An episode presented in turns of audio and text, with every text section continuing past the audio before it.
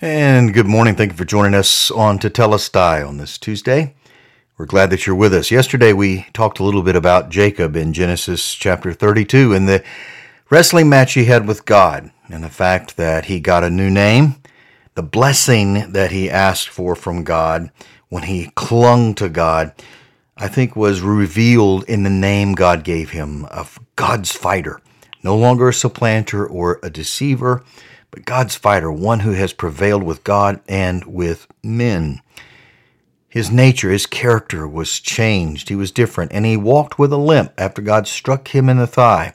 He walked with a limp the rest of his life. There was an outward, visible change that was accompanying the blessing of God. You know, sometimes in our walk throughout life, like Jacob, we have an experience or an encounter.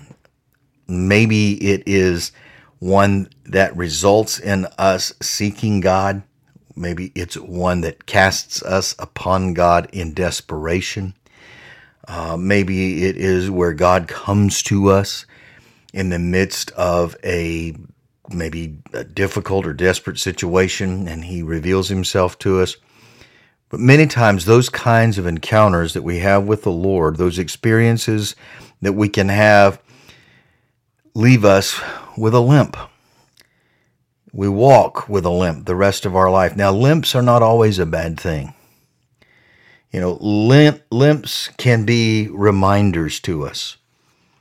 They can be reminders of past actions and some that we may regret terribly but that in the midst of that terrible action, something that we did, a sin that we committed, that we look back on now and regret with broken hearts, with sorrow, with grief, wishing that if we had the chance to go back and do it all over again, we would avoid it. We would run from it. We wouldn't do it because we saw the pain that it created for ourselves and possibly for other people. But in the midst of that, God met us with grace and He changed us. He assured us of His love for us. He assured us of His forgiveness. He assured us of His restorative grace and power operating in our life and that He hadn't left us and He was not going to leave us, wasn't going to forsake us. But, but this encounter, this experience left us with a permanent spiritual limp. And again, as I said, that's not a bad thing. We look back on it, we remember it. But again, those events, those experiences, when God says He works all things out for our good, He didn't just mean the good ones, He meant even the bad ones. He can turn the worst case scenarios into positive things. And sometimes our experience in life is like that and God graces us in the midst of a painful encounter, it leaves us with a limp. We can't ever forget it. Limps are not a bad thing. They can be a warning of what to avoid. Hey, if I've got a limp, you know, from the past because of some stupid mistake, some stupid thing I said or did, well, that limp is going to remind me don't do that again that probably wouldn't be a wise thing. Look what it cost you the last time. And yes, you got grace, you got mercy from God, and all of those things. And again, you fall into that same pit again, God's not going to forsake you. He's going to be there. He's going to pick you up, dust you off, clean you up, and send you on your way again. Yeah, that's true. But do I really want to have to go through all that again? That limp, when I look back on it, can, hey, warn me, avoid this. A limp can also be a way in which I acknowledge my dependence upon God. Jacob probably had a walking stick with him from that point on, even though he was a shepherd and, and probably had staff with him. It, no doubt he had assistance to walk from that point forward. And he was dependent on it to get around comfortably. Well, the limps in our life can also remind us of how much we need God. We're dependent upon Him. Were it not for Him, how many pits would we have fallen into? How many places of trouble could we have found ourselves if it were not for him? If it were not for him, the pit we had fallen into, if it wasn't for his mercy, his love, and his grace that picked us up out of that, where would we be? And that limp reminds me of my dependence upon him. It also reminds me that many blessings come with a great deal of struggle, sometimes a great deal of pain, but always with a great deal of patience. You know, the blessings of God in our life, certainly they're not earned. Not at all. Anything we receive from God, it's on the merits of Jesus. It is on the merits of His grace.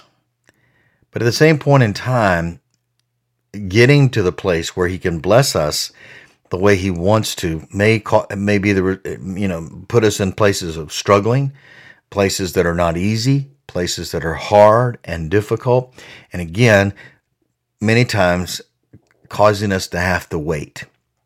You know, God's never in a hurry. He's never in a rush. And he's always on time, though. He's never late. But a lot of times when we ask God for things, isn't it amazing how long we have to wait for him? I mean, really. I mean, look at Abraham promised a son and he waited years and years, several decades before God ever fulfilled that promise. God was not in any hurry. But what God was doing was building Abraham's confidence, trust in him, causing his roots to go deep down into him, to get to know him and to trust him. But it came, the blessing when Isaac did come, it was worth it, yes, but it was struggle. There was pain and there was a lot of patience. Don't try to get ahead of God if you're waiting on Him for some blessing. Don't try to make it happen. Don't try to help Him out. Wait patiently. Wait patiently listen, there are blessings that I have received in my life. One particular that I'm thinking of now that just recently my wife and I both experienced.